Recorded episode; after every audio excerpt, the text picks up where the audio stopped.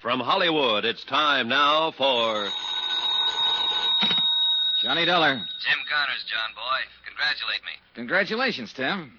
What for? I just had another boy. Seven pounds, twelve ounces. Hey, you like cigars? Sure. Well, come on down pick one up. Oh, maybe you better pack a suitcase, too. I got one for you out in Culver, Montana. Where's that? I just told you, out in Montana somewhere. We have a debt policyholder there named Henderson. Henderson, huh? Yeah. Now, we don't know if he was murdered, committed suicide, or had an accident. Well, what does it look like? All three. Okay, Tim, be there in an hour.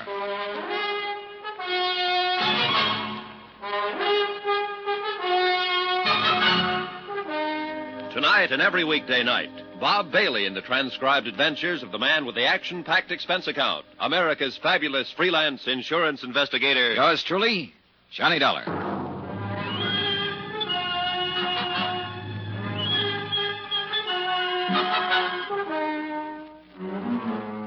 Expense account submitted by Special Investigator Johnny Dollar to Paramount Insurance Adjusters, Hartford, Connecticut. The following is an accounting of expenditures during my investigation of the Henderson matter, whatever it's going to be. Expense account item one, dollar and a quarter for a detailed map. I had an idea that Culver, Montana was a place that only Rand McNally might know about. They did. I found it tucked up in the high northern corner of the state near Great Falls.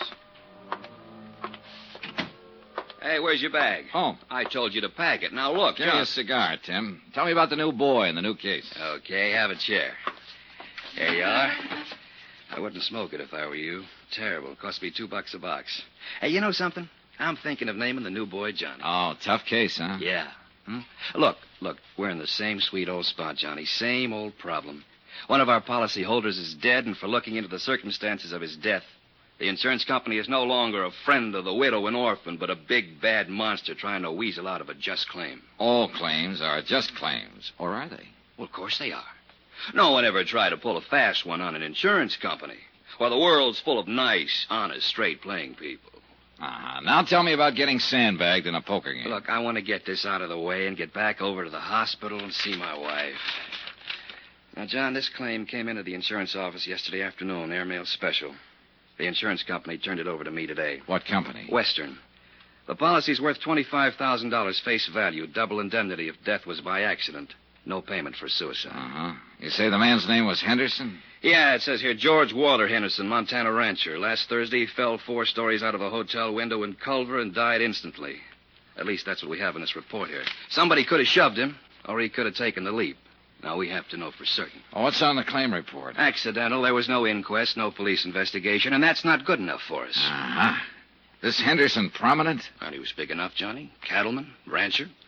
He was also a major stockholder in the only newspaper in Culver, so I doubt if his paper'd suggest suicide or anything else, do you? I don't know, Tim. I never met the editor. Well, meet him if you like. Talk to him. Talk to anybody in Culver. Find out what was what. Phew, this is a lousy cigar. Johnny, you know how to handle these things. We have to have more information than this. Have you tried to do anything on it at all? Yeah, I phoned the sheriff's office long distance to talk to a man named Holton, Eve Holton. He said he'd be happy to cooperate. Well, what else? I phoned the beneficiary to get some information. Name's Pauline Henderson, his widow. Is she going to cooperate, too? I don't think so, pal. Huh? She hung up on me.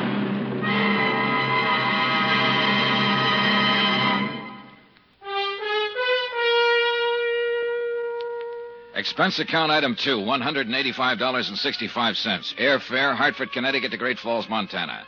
The nearest point I could make to Culver by air. Item three, three bucks. I took the train to Culver. Sometimes when I'm having nightmares, I dream about the smelter stack standing up against the cadaverous hills that lie to the south of town. Everything, including the three or four feet of snow covered with a uniform dinginess, made Culver an ugly little town set in an ugly notch between two ugly mountains. The only hotel in town was the Butte. It happened to be four stories high. It also happened to be the place where George Henderson had met his death.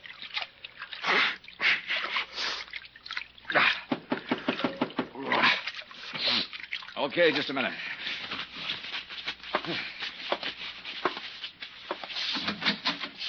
Mr. Dollar? Yeah.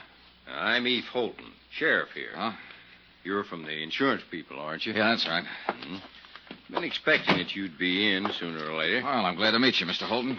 Call me Eve, son. Everybody does. Uh, hey, uh, got a drink on you? And no, I haven't. Well, I got one on me. nice and chilly, too. well, I'll see if there's some glasses around here, Sheriff. You didn't waste any time looking me up. No, I guess I didn't, son. Thought it'd save a little time this way. Knew you'd be looking me up sooner or later. Really thought we ought to have this drink together. Private. May not have any more together while you're here. Uh-huh.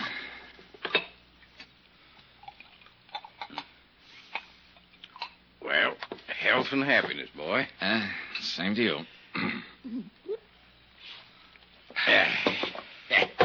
Now, this drink we're having. This is in your room, and I'm just a fellow welcoming you to Culver. In my office or on that street out there, I'm a sheriff, and I'm going to be real official. All right, go on. I want you to notice I'm not asking any questions of you, son. I'm just answering anything that you might want to ask me right now. All right. You're going to have to plow ahead yourself on this one, pretty much alone.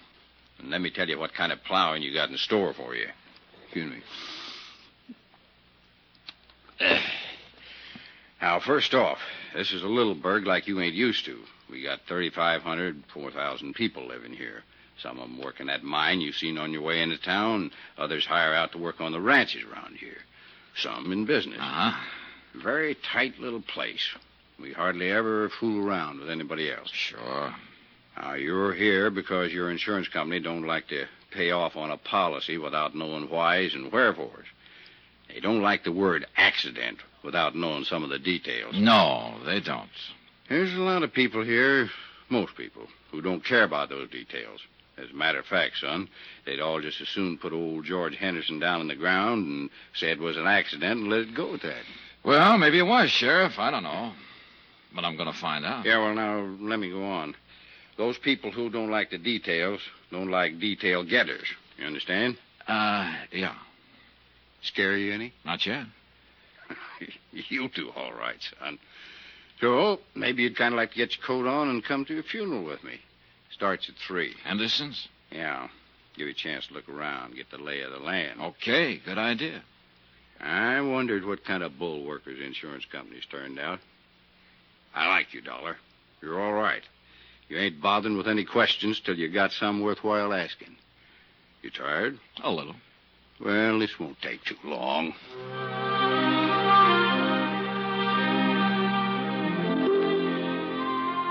Half hour later, I was standing beside Sheriff Eve Holton on a flat top hillside that served as a cemetery. The snow was white and gleaming under the winter sun of the mid afternoon skies, the air cold and crisp. To thee, our heavenly Father, who knoweth all things, we commit the body of our beloved to thy eternal care. Thy will be done. Trusting ever in thy mercy, we invoke the consolation of thy sheltering wing. Earth to earth, ashes to ashes, dust to dust. In sure and certain hope of resurrection into eternal life, in the name of the Father, and of the Son, and of the Holy Ghost. Amen. Yeah. Here. Oh, that's that. Yeah. Poor George. Eve, Hmm? which one is Mrs. Henderson? There. That's Pauline Henderson? Yeah, that's her. Well, she can't be more than 25. 26, to be exact, Dollar. I went to her birthday party two months ago. Well, how old was George Henderson? 59. Went to his party, too. Yeah. Pretty thing, hmm? Very. Any other family? Nope. No other wife, huh? Nope. Want to meet her? No, not right now. Mm-hmm. Well, suit yourself. Kind of thought you might start thinking when you got a look at her. Hmm? Now, now, just keep on the way you're doing. You're doing fine. When there's something you got to know, you'll find out. Well, Eve, I already know one thing. Yeah? What's that? I'm going to ask for a coroner's inquest Just from seeing her? just from seeing her. Mm-hmm. You're a sly one, Johnny.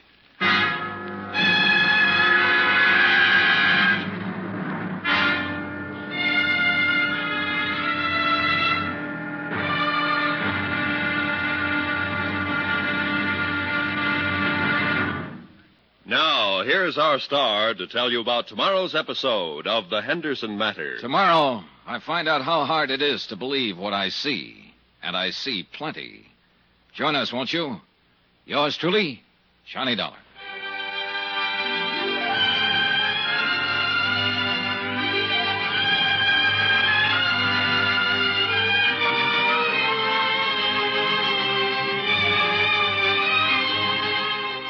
Yours truly, Johnny Dollar, starring Bob Bailey, is transcribed in Hollywood. Written by John Dawson, it is produced and directed by Jack Johnstone. Be sure and join us tomorrow night, same time and station, for the next exciting episode of Yours truly, Johnny Dollar. This is Roy Rowan speaking.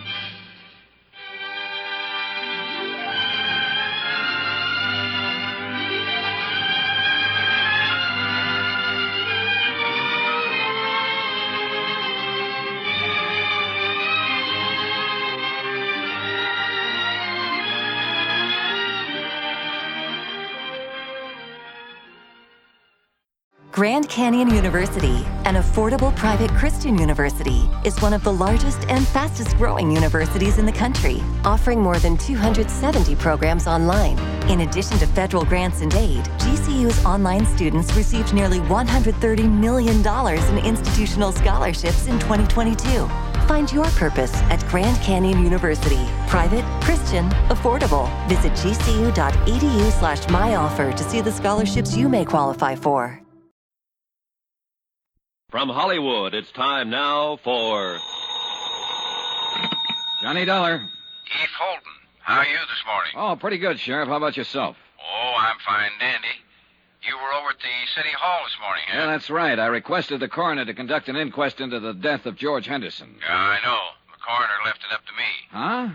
Yeah, came into my office and asked me if I had any reason to conduct an inquest into the death of George Henderson. I told him I didn't have any reason, but I'd do it if I was ordered to. Well, what happens now? Well, somebody'll have to decide whether there's going to be an inquest or not. Who? Mayor, I guess. I don't know. Anyhow, you stirred up some action, and you'll be getting it. Yeah, where? Just stay where you are, son. My guess is it'll come right to you.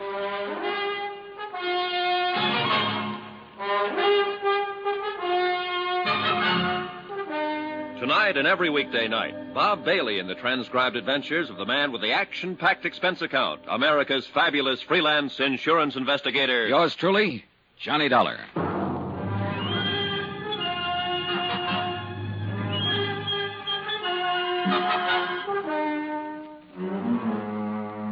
Expense account submitted by Special Investigator Johnny Dollar to Paramount Insurance Adjusters, Hartford, Connecticut. The following is an accounting of expenditures during my investigation of the Henderson matter. The death of George Henderson of Culver, Montana, where I am today. A casual certification announced the death is accidental, having been received by a fall from a hotel window. No one in Culver seemed to be too worried about any of the details. But details are my job. That's why I requested the coroner's office to conduct an inquest. I took Sheriff Holton's suggestion and waited to see what my request flushed up in the dingy colored mountains of Culver. An hour later, my first bird winged up to my hotel room. He was a tall, gray haired man in a Stetson, earmuffs, and the western version of a Chesterfield. His Honor, Mayor Newton. Mr. Dollar, I want to talk to you about this request you made for an inquest into George Henderson's death. Yes, sir, Mr. Mayor. You are aware, of course, that George's death, and he was one of my beloved and personal friends for many, many years, was a great blow to the entire community. No, I didn't know that, Mayor Newton. Huh? Only the smallest part of the community were at his funeral yesterday afternoon. His widow and I'd say not more than half a dozen other people. Ah. well, I understand that your insurance company is not quite satisfied with the certification. Is that correct? Uh, more or less. What would they need to be satisfied, sir? An exact knowledge of how Mr. Henderson fell out that hotel window. I would rather no inquest were held into Mr. Henderson's death. Why? Why, sir, George Henderson is dead and buried. It should remain that way. If an inquest were to be held, it would only prove that George fell out of a window. I beg you to consider that, Mr. Dollar. You seem very certain that an investigation would prove that death was accidental. It was accidental. George fell out the window. Well, now, I can't just tell that to my insurance company, can I? Uh, we are a small community with a rudimentary police force, not equipped in any way for an exhaustive investigation, nor for the financial burden of such an investigation. I strongly urge you to reconsider this request for a coroner's inquest. You do? I do indeed. His untimely death was an unfortunate occurrence, outside the pale of any of our poor abilities to foresee. A terrible, terrible accident. I'd like proof of that. Proof? An inquest, Mr. Mayor. An inquest. All right.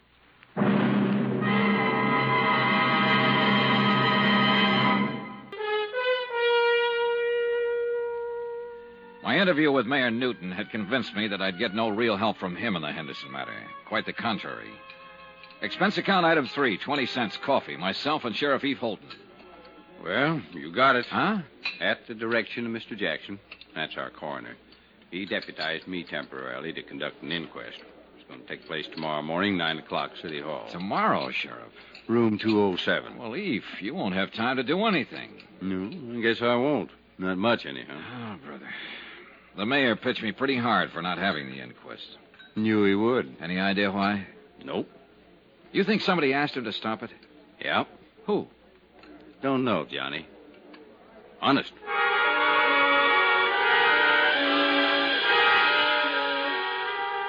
The next morning, I struggled my way against a belligerent north wind to City Hall and the inquest, if you could call it that. I sat in the back of the room and listened while a Dr. Horace Nam assured the six man jury that George Henderson was quite dead when he was called out of his office and examined him on the street. Dr. Nam reckoned George had died from a broken neck. An ancient bellhop, a desk clerk, and a chambermaid gave their versions of what had happened the day Henderson fell out the window. Uh, you swear to tell the truth, the whole truth, so help you God. I do, Sheriff. I'm the acting coroner today, Miss Cubley. Uh, sit down. now, when did you see Mr. Henderson last? Last Thursday morning Where was this, Miss Cubley? at the Butte Hotel. Mm-hmm. You know what time of the morning it was? About 10 o'clock, I went in to make his bed and straighten up his room. I see. I made his bed while he worked on some papers there, and then I left. Did you see him after that? No, sir. You didn't see him come downstairs for breakfast or anything? No, sir. Do you know if anybody went up to see him?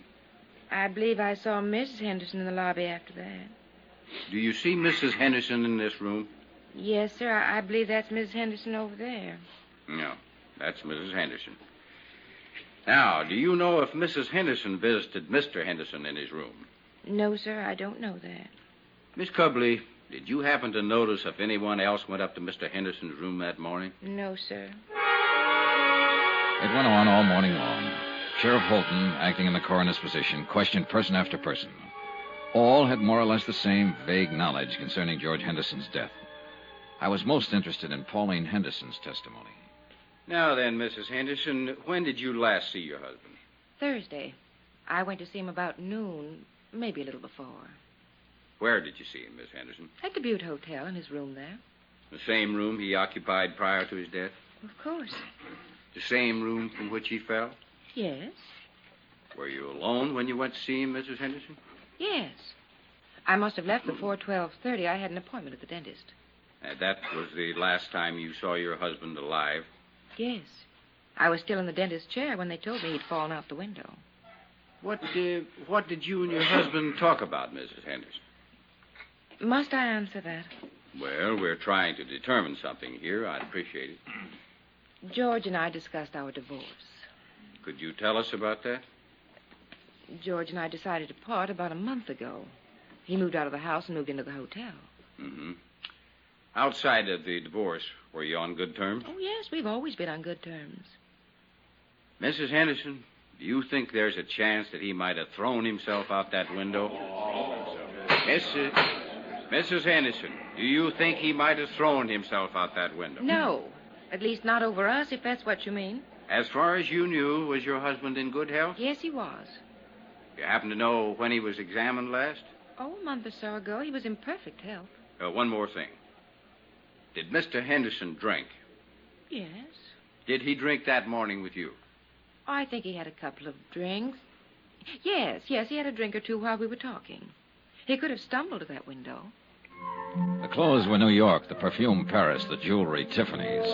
The look, you might expect it on the Riviera, where everybody tries to act bored with too many good things in life. Her dress, black for the occasion of death, was cut too well and too carefully for her to pass as a grieving widow. She answered the questions without hesitation or emotion. Fifteen minutes later, the jury brought in the expected verdict. Therefore, it is the opinion of this jury that the said deceased, George Walter Henderson, came to his death as a result of injuries incurred in a fall from the fourth floor of the Butte Hotel at or about 12:45 p.m. on the 19th day of this month. No evidence to the contrary. It is deemed and declared that the manner of death was accidental.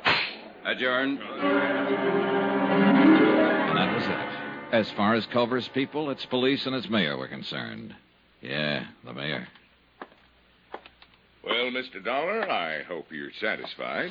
It was a pretty good inquest, Mayor Newton. I trust the official verdict of the jury will answer any questions your insurance company might have had on their minds and clear this whole matter up. Hmm? I'll forward it to them and tell them the circumstances under which the inquest was conducted, Mr. Mayor. Satisfactory, I trust. No. But it served a purpose. Now that everybody thinks it was an accident, everybody will breathe easier. Certainly. Yeah. If everybody's relaxing like that, somebody's going to get careless. See you, Mr. Mayor.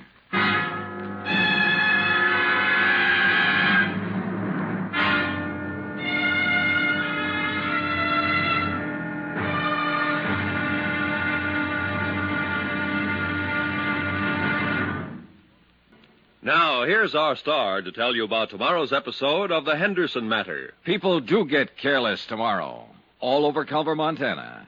Join us, won't you? Yours truly, Johnny Dollar. Yours truly, Johnny Dollar, starring Bob Bailey, is transcribed in Hollywood. Written by John Dawson, it is produced and directed by Jack Johnstone. Be sure and join us tomorrow night, same time and station, for the next exciting episode of Yours truly, Johnny Dollar. Roy Rowan speaking.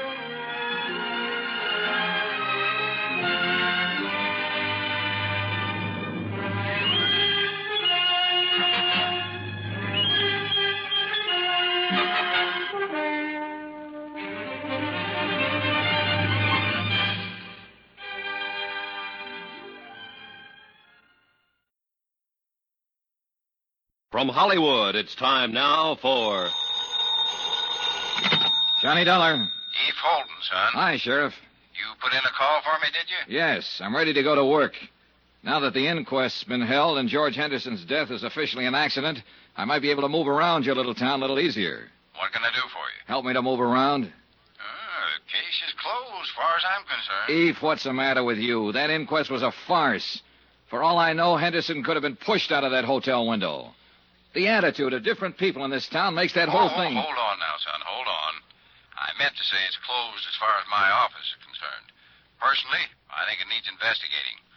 We can help each other, maybe, you and me. Can I come over? Oh, I better come there. You know how folks are around here.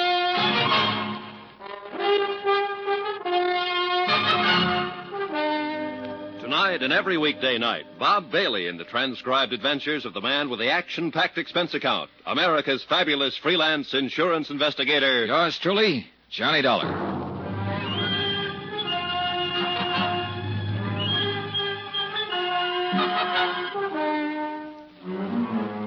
Expense account submitted by Special Investigator Johnny Dollar. Location Culver, Montana. To Paramount Insurance Adjusters, Hartford, Connecticut. The following is an accounting of expenditures during my investigation of the Henderson matter. The question accident, suicide, or murder? Expense account item four, $3.48. One day later to Tim Connor's office in Hartford explaining the situation in Culver. I'll, uh, I'll read back to you, Mr. Dollar. Mr. Tim Connors, Paramount Insurance Adjusters, Hartford, Connecticut. Coroner's inquest into death of George Henderson, policy number EMP 196667, found death to be accidental. In my opinion, the inquest was not thorough. Have decided to stay on in Culver and conduct my own investigation. If any change, please advise via Western Union, Butte Hotel, Culver. And forwarding copy of coroner's verdict this date. Best regards, Dollar. Correct? Okay. Oh, uh, Mr. Dollar, Hmm? good luck. Yeah, sure. Expense account item five, 68 cents, postage. I mailed a copy of the coroner's verdict to Hartford Airmail Special. After that, I went back to my hotel to wait for the sheriff, Eve Holton. Come on in, Eve. I. Oh, Hello. hello. Uh, Mr. Dollar, my name's Porter. I'm the manager of this hotel. Oh, well, come in, Mr. Porter. I I can't right now. I've got some other things to attend to. Well, anything I can do for you, Mr. Porter? I, I'm going to have to ask you for your room, Mr. Dollar. Oh? When? Uh, t- today. Any particular reason? We're all filled up. Uh, the, the room's been reserved for six weeks. By whom? What? Who reserved it? Why, uh, a man from Bozeman. It's a sort of convention. Sort of convention. What kind of convention is that, Mr. Porter? Look, Mr. Dollar, you'll have to leave this room today. The man's coming in tonight. Aha. And there's no other hotel in town. That's the way it is, Mr. Dollar. No other place to stay. No. So I have to pack my bags and get out of town. Is that it? I must have the room, Mr. Dollar. Who asked you to say you wanted the room, Mr. Porter? Who asked you to come here and kick me out? Why, no one. I. Well, I- you go back to no one, Mr. Porter, and you tell no one that I'm staying right here in this room here in Culver until I finish what I have to do here. You tell that to no one, will you? Mr. Dollar, I'd, I'd hate to call the police. Go ahead, Mr. Porter. Be sure and tell them about the sort of convention you're having and how all the rooms are sold out. Tell them about Mr. No One and tell them I called your bluff. Anything else, Mr. Porter? I was at the stage where I was beginning to take notes for myself. Note one. The mayor didn't want to have an inquest into the death of George Henderson. Note two. When they did have an inquest, they didn't want to really find out anything. Note three. Mr. Hotel Manager wanted me to keep on not finding out anything by getting me out of town. I explained all of this to Eve Holton when he showed up a half an hour later. Well, kind of, kind of tight, isn't it? I don't know what that means, Sheriff, but it's pretty stupid. Yeah, it's stupid, son, but it could be effective. Now, I'll tell you what. If Porter calls the police, I'm the police. So don't worry about that. I'll hem him and haw him. All right, thanks. Now then, uh, tell me how much your insurance company's stuck for. Fifty thousand dollars if Henderson's death goes by as an accident. The good book says that's what it was. I know, I know. There's a chance, too, he had a heart failure and fell out of that window. No, sure.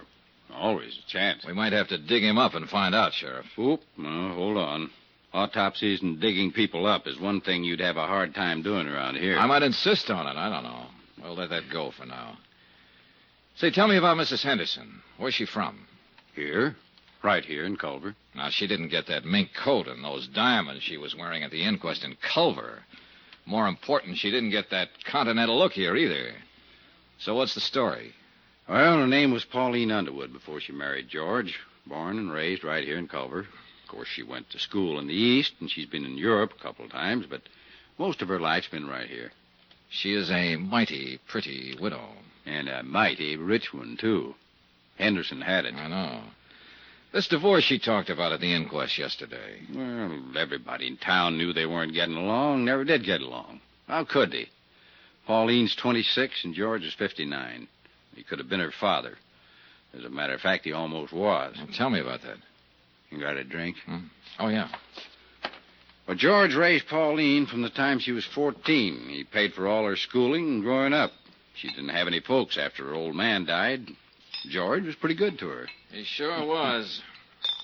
Was he a friend of her parents? Well, Tom Underwood worked out at the ranch for George. When he died, there was Pauline standing around. Oh, yeah. Oh, thanks. And she eventually married him and his money, huh? Well, I I wouldn't put it that way exactly. I think she liked him. Now, I- I've gone over what you're thinking, son. Those two were talking about divorce for some time.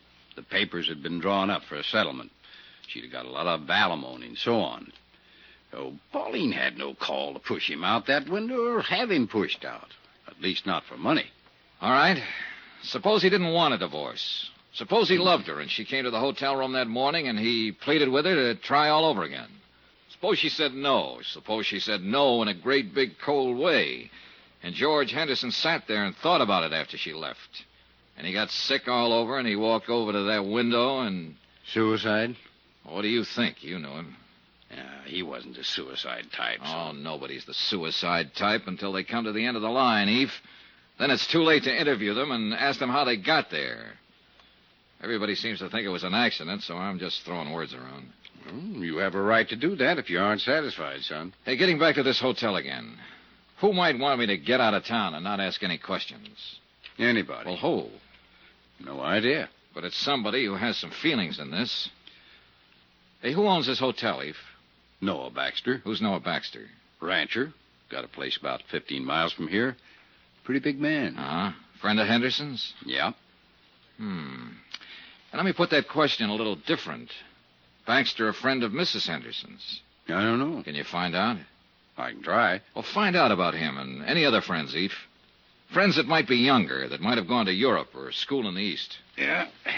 Sure. What are you thinking now, son? Well, now, if I were Mrs. Henderson and my husband fell out of a window in this hotel and killed himself, I'd hire a lawyer and I'd sue the hotel for damages. If the insurance company didn't pay off my claim, I'd hire a lawyer and insist that they pay that claim. I'd do those things right away, Sheriff, especially if I thought it was all legitimate. Yeah. Yeah. Two hours later, I received a wire from Tim Connors. He requested me to look up a man named Thurber, an insurance broker living in Great Falls. Expense account item six, $4.92, tank of gas. I borrowed Sheriff Holton's car and drove the 80 odd miles to Great Falls that afternoon. Mr. Thurber bought lunch. My lord, I hope there isn't anything to all this, Mr. Dollar. I just hope there isn't. George Henderson. My- Yeah, well, there isn't anything to anything yet, Mr. Thurber. I'm still trying to find out the facts. Oh, I knew you were over in Culver. I tried to call you there a couple of times. You were out both times. Finally, I put in a call to the home office in Hartford. I talked to this man, Connors, with the adjustment agency. Yeah. You see, Mr. Dollar, it's like this. I've been over in Jackson Hole for five days now hunting duck. We were way in, and I didn't hear about Henderson's death until I got back yesterday. Uh huh. Now, uh, look, Mr. Dollar, I don't know what reflection this will have on your attitude toward this case. But two days before I left, Mr. Henderson telephoned me here in Great Falls. He said he wanted to change the beneficiary on his policy. Oh, in other words, he was going to cut his wife out. huh? Y- yes, I suppose so. I know they weren't getting along. There'd been talk of divorce. Yes, I guess so. Uh huh. Did he name a new beneficiary? Yes, a school teacher in Culver named Matilda Knickerbocker. Everybody calls her Mattie. What was his connection with her? None that I know of. I think it was just a name for him to throw in until he could decide on another beneficiary. Why, he didn't have Wait a minute. Mattie Knickerbocker. Just a school teacher. Everybody knows her. He was awful mad when he talked to me that day. I could tell it in his voice. Now, here's what might interest you just a little more. The day I left on my hunting trip, Mr. Henderson phoned me again. He said to never mind. Mrs. Henderson was still his beneficiary. Had you changed the policies yet? No. Are you sure it was Henderson who telephoned you? Well, yes, of. What? I, I think it was him. Do you remember when you got the call? Oh, somewhere around noon, a little later, I guess. He died between 12:30 and 1. And it must have been just before he fell out the window. He phoned you long distance from Culver, huh? Yes, sir. Well, he was supposed to have been in the hotel all morning, so he had to phone from his room. You can check that, can't you? You'd be surprised how hard it is to check simple things like that around the Butte Hotel. Did you know Henderson very well, Mr. Thurber? He was a customer. I wrote a lot of insurance for him. Know his wife? Oh, yes. Well, tell me about them. Well, go ahead, Mr. Thurber. Uh, now, look, accidents rarely have reason behind them. Suicides and murders always do. You don't think it was an accident? Well, let's say I've heard enough and seen enough to make it a draw so far. Go ahead, tell me about him. And I wish I was married to Mrs. Henderson. I mean, I wish she could see me. I think most any man who's ever met her hoped the same thing. Young men, old men, any kind. But she picked George. George was as tough and leathery as these mountains around us, exactly her opposite.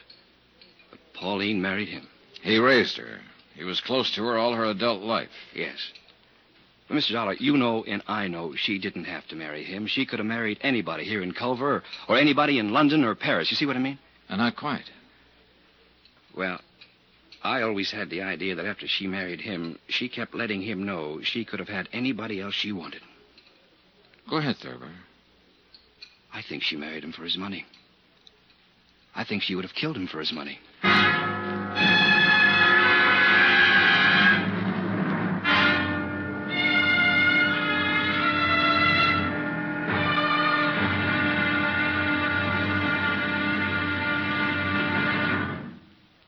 There'll be another intriguing episode in our story of the Henderson matter tomorrow. Tomorrow, the whole affair becomes a town issue, and I become the town goat. Discover why critics are calling Kingdom of the Planet of the Apes the best film of the franchise. What a wonderful day! It's a jaw dropping spectacle that demands to be seen on the biggest screen possible. We need to go. Hang on. It is our time. Kingdom of the Planet of the Apes. Now playing only in theaters. Rated PG 13. Some material may be inappropriate for children under 13. Incidentally, let me take a moment to say thanks for the many kind letters you've sent. We appreciate them more than you know. And I only wish it were possible to answer them all personally. Again, thank you. Yours truly, Johnny Dollar.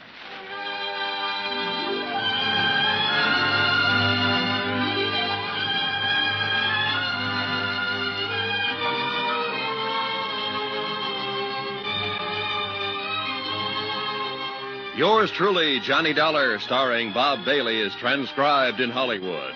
Written by John Dawson, it is produced and directed by Jack Johnstone. Be sure and join us tomorrow night, same time and station, for the next exciting episode of Yours truly, Johnny Dollar. Roy Rowan speaking.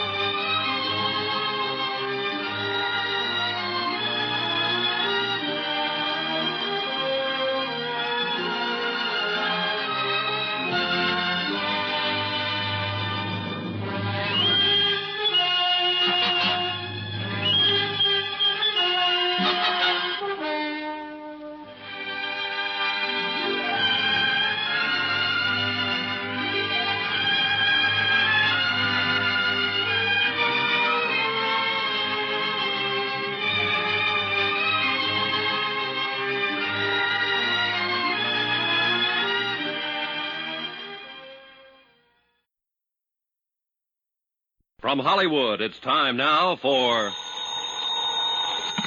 Johnny Dollar. This is Mrs. Henderson. You asked me to call, Mr. Dollar? Yes, Mrs. Henderson. I'm with Paramount Insurance Adjusters. Oh, yes. You probably know we asked for the inquest into your husband's death. Yes, I know. We're trying to clear up the entire matter as quickly as we can, Mrs. Henderson. I'd like to talk to you. Oh? Hate to trouble you at a time like this. Well, that's all right, Mr. Dollar. When do you want to talk? May I come out to the house this afternoon? There's a nice restaurant called Big Horn Lodge on the highway. How about meeting you there at, say, uh, 4 o'clock? Good. I'll be there.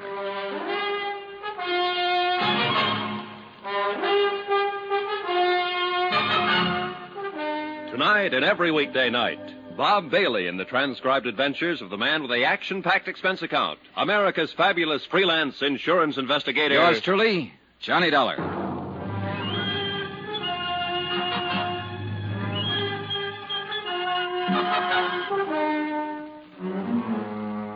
Expense account submitted by Special Investigator Johnny Dollar to Paramount Insurance Adjusters, Hartford, Connecticut. The following is an accounting of expenditures during my investigation of the Henderson matter. Expense account continued. Item seven, five bucks. One pair of galoshes, believe it or not. It snowed in Culver, Montana during the night, all night. By morning, 14 inches of fine new snow covered everything in sight. After my phone call to Mrs. Henderson, I spent the morning trying to rent an automobile. There was none to be had, so that afternoon I dropped over to see Eve Holton, my sheriff friend. Well, son, you're going to catch your death unless you start wearing a scarf. Yeah, I'll remember that, Eve.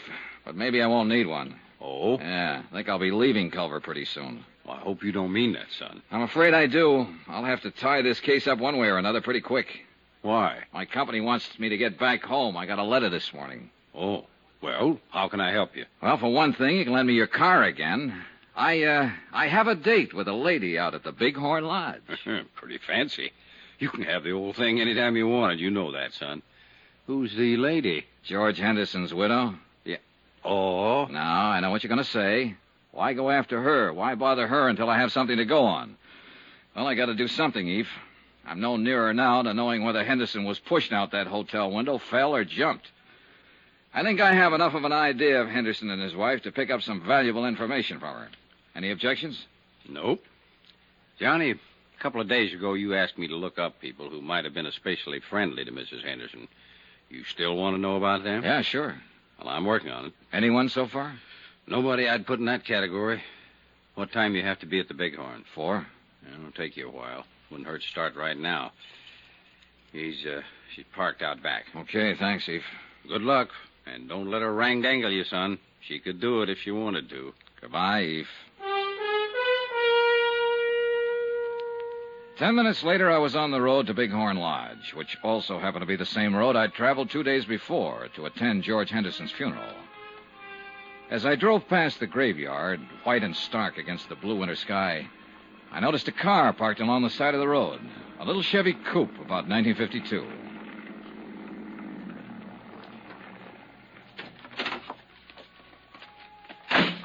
There was the figure of a woman, all alone, standing by George Henderson's fresh grave. Her head was bowed. She didn't notice me as I walked up. A gray haired woman, about 45, slight, delicate, gentle. Oh, I'm I'm sorry. I I didn't mean to start it. Oh, that's all right. Must be getting late. Dear, it is. Uh, do I know you? Why, I don't know. I'm Mattie Knickerbocker. The name had startled me. The day before, an insurance broker in Great Falls had mentioned her. Told me that George Henderson had named her his beneficiary, then changed his mind a few minutes before he died.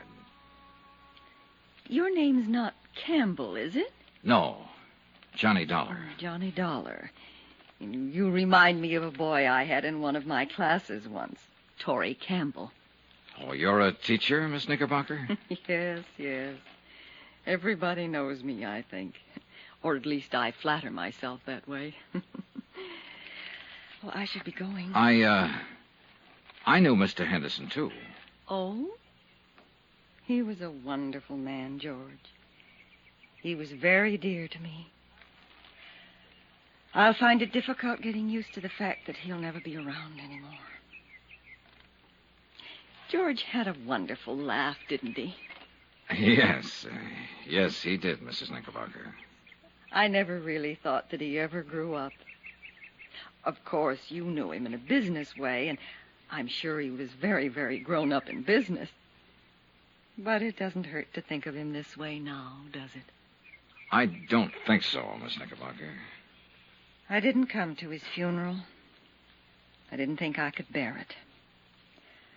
I thought I'd just drive out this afternoon and say goodbye by myself. Well, I apologize for interrupting you. Oh, not at all. Please. Hmm. Funny little things. Hmm? The birds in the snow. Oh. Such tiny, wonderful little things. A little bit of God in each of them, Mr. Dollar, wouldn't you say? Yes, ma'am. I don't know why. I think George would like to know they're here, near him. Miss Knickerbocker, I have to tell you. Uh, no, you don't, Mr. Dollar. I know who you really are. Everyone in town knows. You seem like a nice young man. Was it curiosity that made you stop your car? Yeah, I suppose so. I oh, apologize. Oh, you needn't. I'm just an old friend of George's, saying goodbye to him. Good afternoon, Mr. Dollar. Goodbye. Talking to Mattie Knickerbocker, I felt that for the first time somebody, namely Mattie, had talked frankly and truthfully about George Henderson. I was still thinking of the frail, drab little woman with the nice blue eyes when I met Pauline Henderson at the Bighorn Lodge. What are these matters you want to clear up, Mr. Dollar? Oh, just some doubts in my mind about your husband's death. What do you drink? Pernod. Pernod. I learned to like it in France. All right. Uh, one Pernod, bourbon, a little water on the side. Yes, sir. You sound like George when you order. Hey, I like your Bighorn Lodge. And I have to say, when it's elegant in the West, it's elegant. I'd like a light, please. Oh, sorry. Sure. Thank you. Mrs. Henderson, do you mind if I don't stall any longer with the drinks, the smokes, and the compliments? I'm surprised you've stalled this long. I've heard you're a very blunt and impulsive man. I spoke to an insurance agent named Thurber yesterday in Great Falls, your husband's agent. Mr. Thurber told me that your husband wanted to name a new beneficiary last week. Really? Yeah. He named Matilda Knickerbocker. Mattie Knickerbocker. I'm not surprised, I suppose. Mattie's a lovely woman. I know George was very fond of her. Mr. Thurber also told me that Mr. Henderson changed his mind about that the day he died.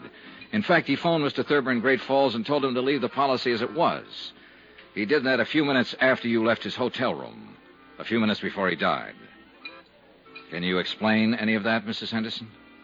Why don't you ask Mattie Knickerbocker? Because I don't think she'd know. I ran into her this afternoon and I talked to her. Or not about this, just about other things.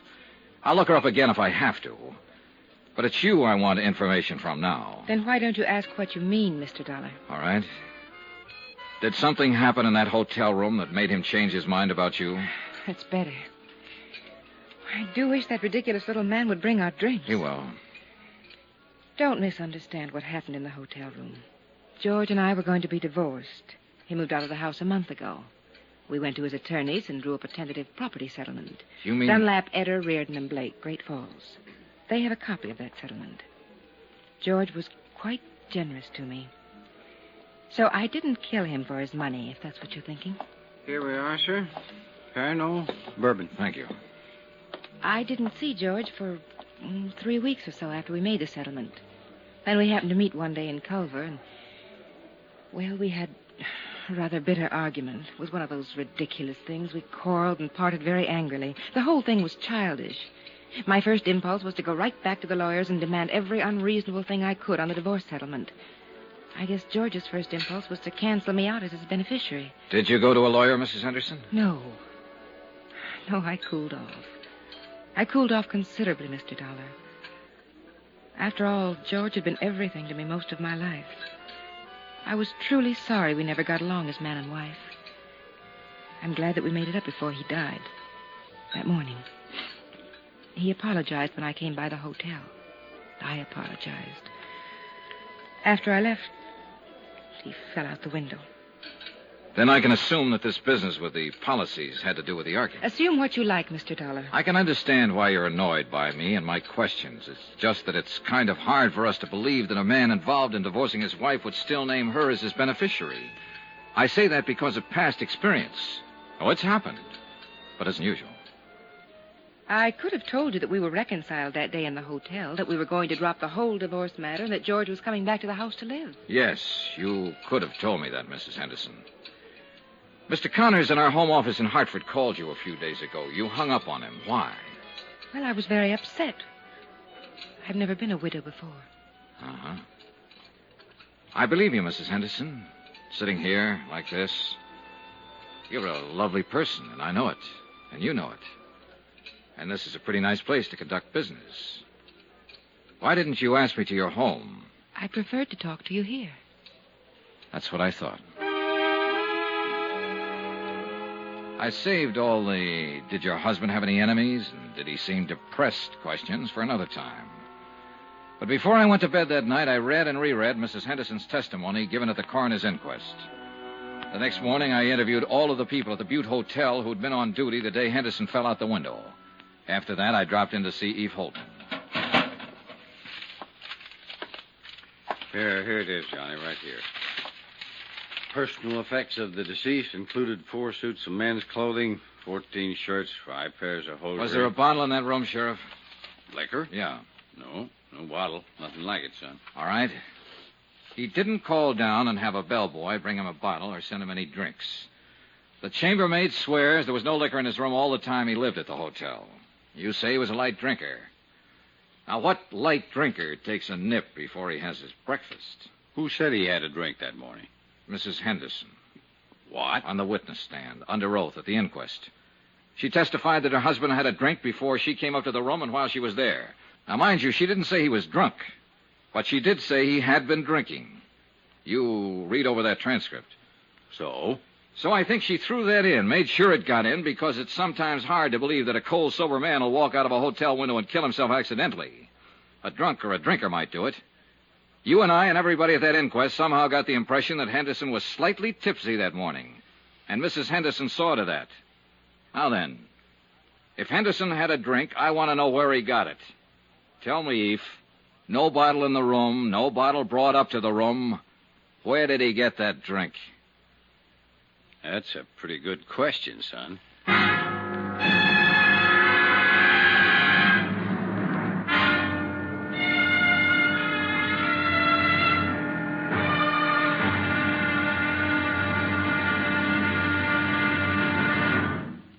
There'll be another intriguing episode in our story of the Henderson matter tomorrow. Tomorrow, the wind-up. Yeah, the whole case blows sky high. Join us, won't you? Yours truly, Johnny Dollar.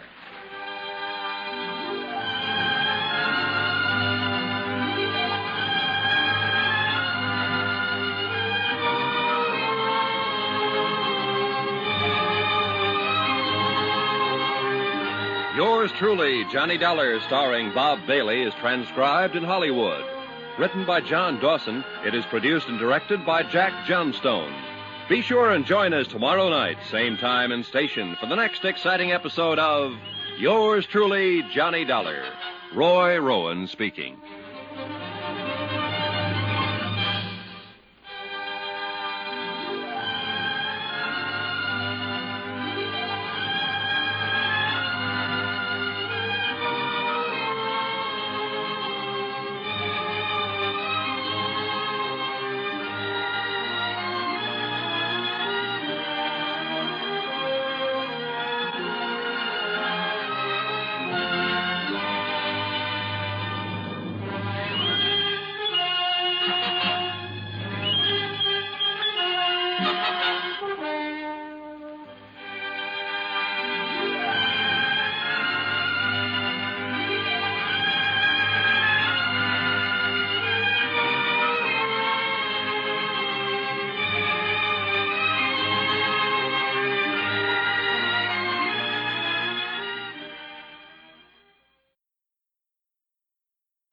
From Hollywood, it's time now for.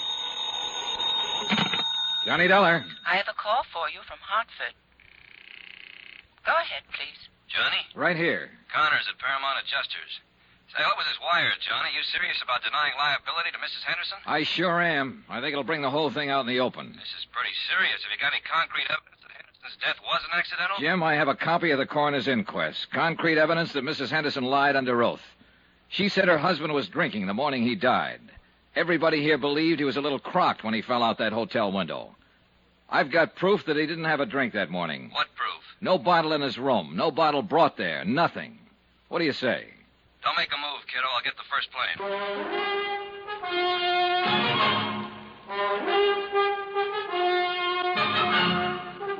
Tonight and every weekday night, Bob Bailey in the transcribed adventures of the man with the action packed expense account, America's fabulous freelance insurance investigator. Yours truly, Johnny Dollar.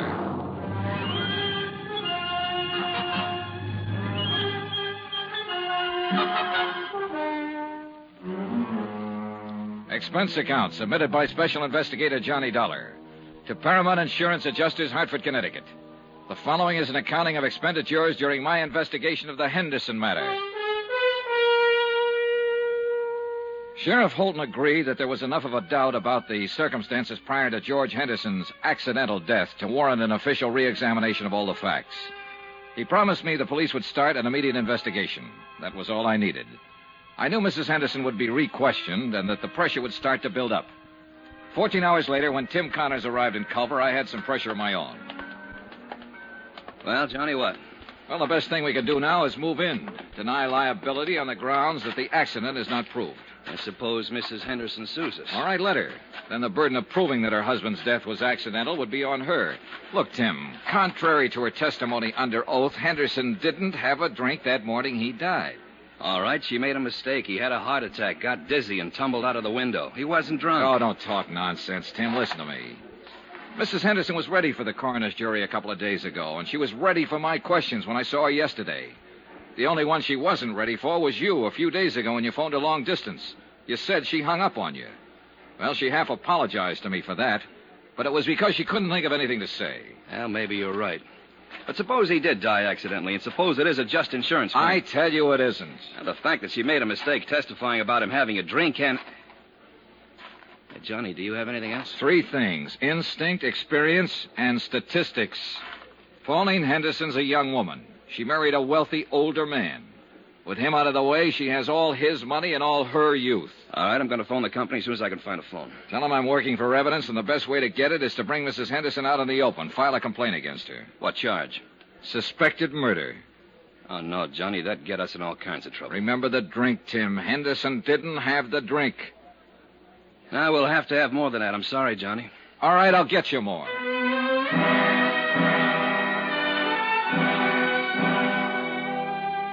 An hour later, I was with Sheriff Holton comparing notes. He reported that after questioning Mrs. Henderson, she admitted she might have been mistaken about Henderson drinking the morning of his death. She wasn't sure. But Eve Holton said what we both were thinking. He went in front of the coroner's jury and gave a misleading impression, son.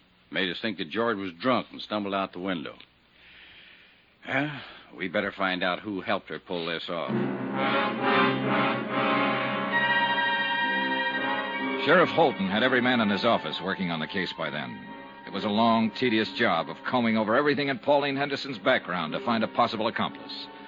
About five in the afternoon, I drove to the Henderson ranch with Holton. Mrs. Henderson was out, but we interviewed one of the servants. That's right, sir. Once, twice a week. Uh-huh.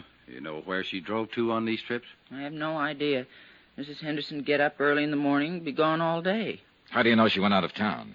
Well, she generally take a small suitcase with her, change her clothes. You don't take those when you're visiting a friend in town, do you? Tell us what car she'd use on these trips. The Cadillac. Always come back covered with mud and ice. Always have to be washed up. Mr. Henderson used to complain about that. About the car being dirty? About the trips, mostly. He and Mrs. Henderson had some pretty good arguments about him. He'd say Mrs. Henderson shouldn't visit that man. What man? Just that man. I never knew who it was they argued about. You've known Mrs. Henderson quite a long time, huh? Yes, sir. Nor when she was a little girl, when she first came here. Saw her grow up, go away to school, go away to Europe, come back a little more grown up and a little different every time. Were you surprised when Mr. Henderson married her? Well, no. Well, yes, guess I was. Because she was so much younger? Not that so much. I mean, well, Mr. Henderson, he had something about the plains and cattle and mountains about him. When he moved, it was as big as all them things. And Mrs. Henderson is different. She didn't fit in here? Is that what you're trying to say? I think she fit. Not like him, though. Before they were married, they were sort of like good friends. I mean, they'd ride horses and go hunting and laugh and talk about different things. Mrs. Henderson, she traveled Europe, saw so many things and places in the world. She fit here, but then she didn't belong here. I feel awful about Mr. Henderson's being dead. If there was anything wrong with the way he died, I'd like it to be fixed. Mrs. Henderson will probably fire me for talking like this, but I don't care. This house isn't the same no more.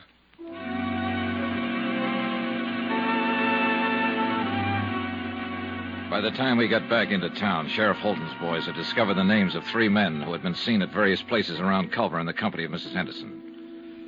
Rod Tyler. Oh, who's he? Mining engineer. He's been away from here for over a year now. See, now, here's another one. Sam Pollard. Sam died six months ago. Hey. What? Noah Baxter. Noah Baxter. That name's vaguely familiar. Yeah, he owns a hotel you're staying in. A couple of ranches, too. Well, he might have been the one who tried to have you thrown out. Oh. He also owns the mayor. Young man? About 30, 35. Let's go see him. Another drive, this time north of Culver to the Baxter Ranch. We found Noah Baxter busy with his help shoring horns on cattle. A lean, tall man with thin features. If you're trying to find out if I've been seeing Pauline on the sly while she'd been married to George, why didn't you come right out and ask? All right, have you? No, not on the sly. There's nothing between us. George knew any time she came over here to see me.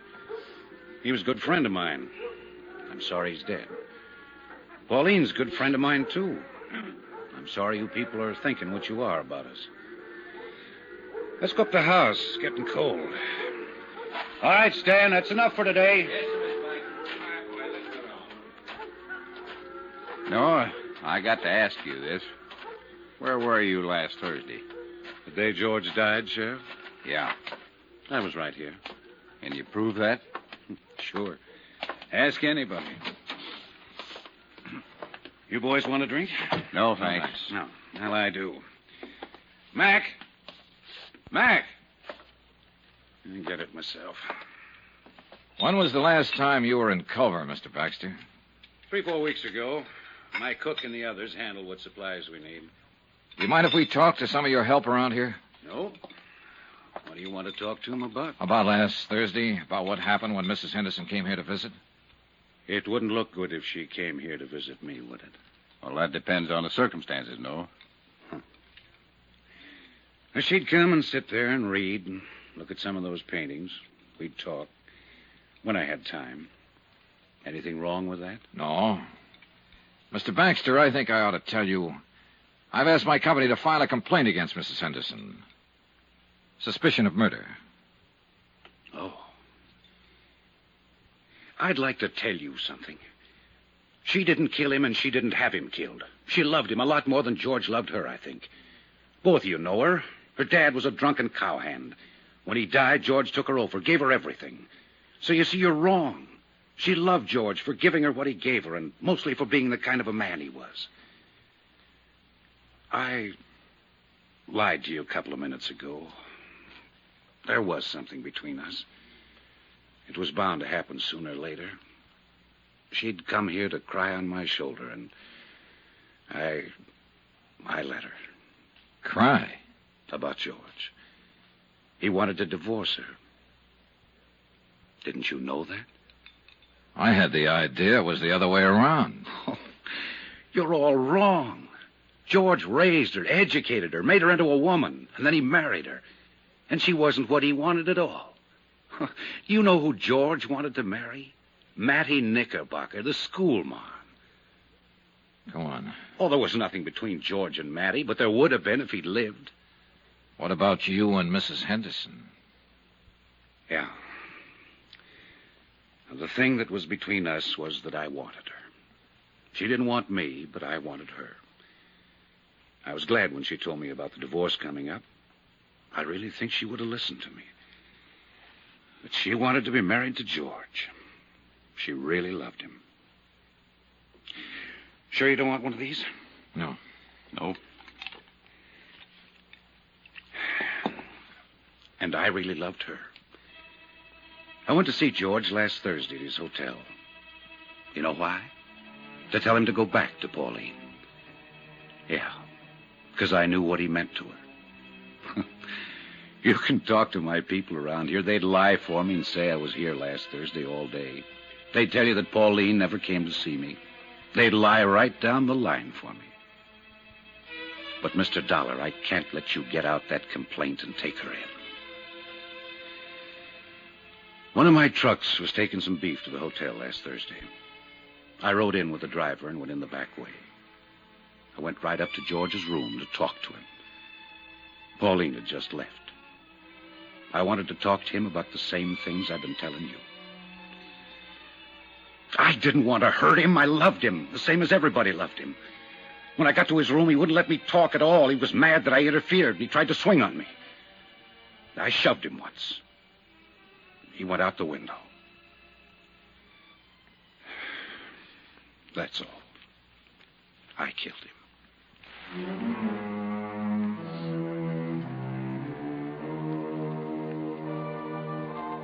Expense account, item 8. $58.15. Hotel and food while in Culver, Montana. Item 9, same as item 2. Transportation by train and plane back to Hartford. Item 10, $88. Miscellaneous. Expense account total, $802.50. Remarks? We still had to pay double indemnity. Matty Knickerbocker, Pauline Henderson, Noah Baxter, they'll pay another way. With the hurt that comes to nice people. Yours truly, Johnny Dollar.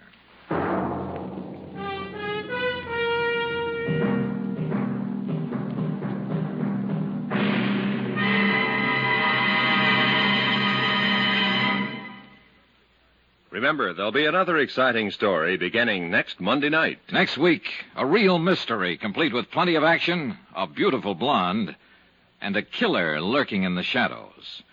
Join us, won't you? Yours truly, Johnny Dollar.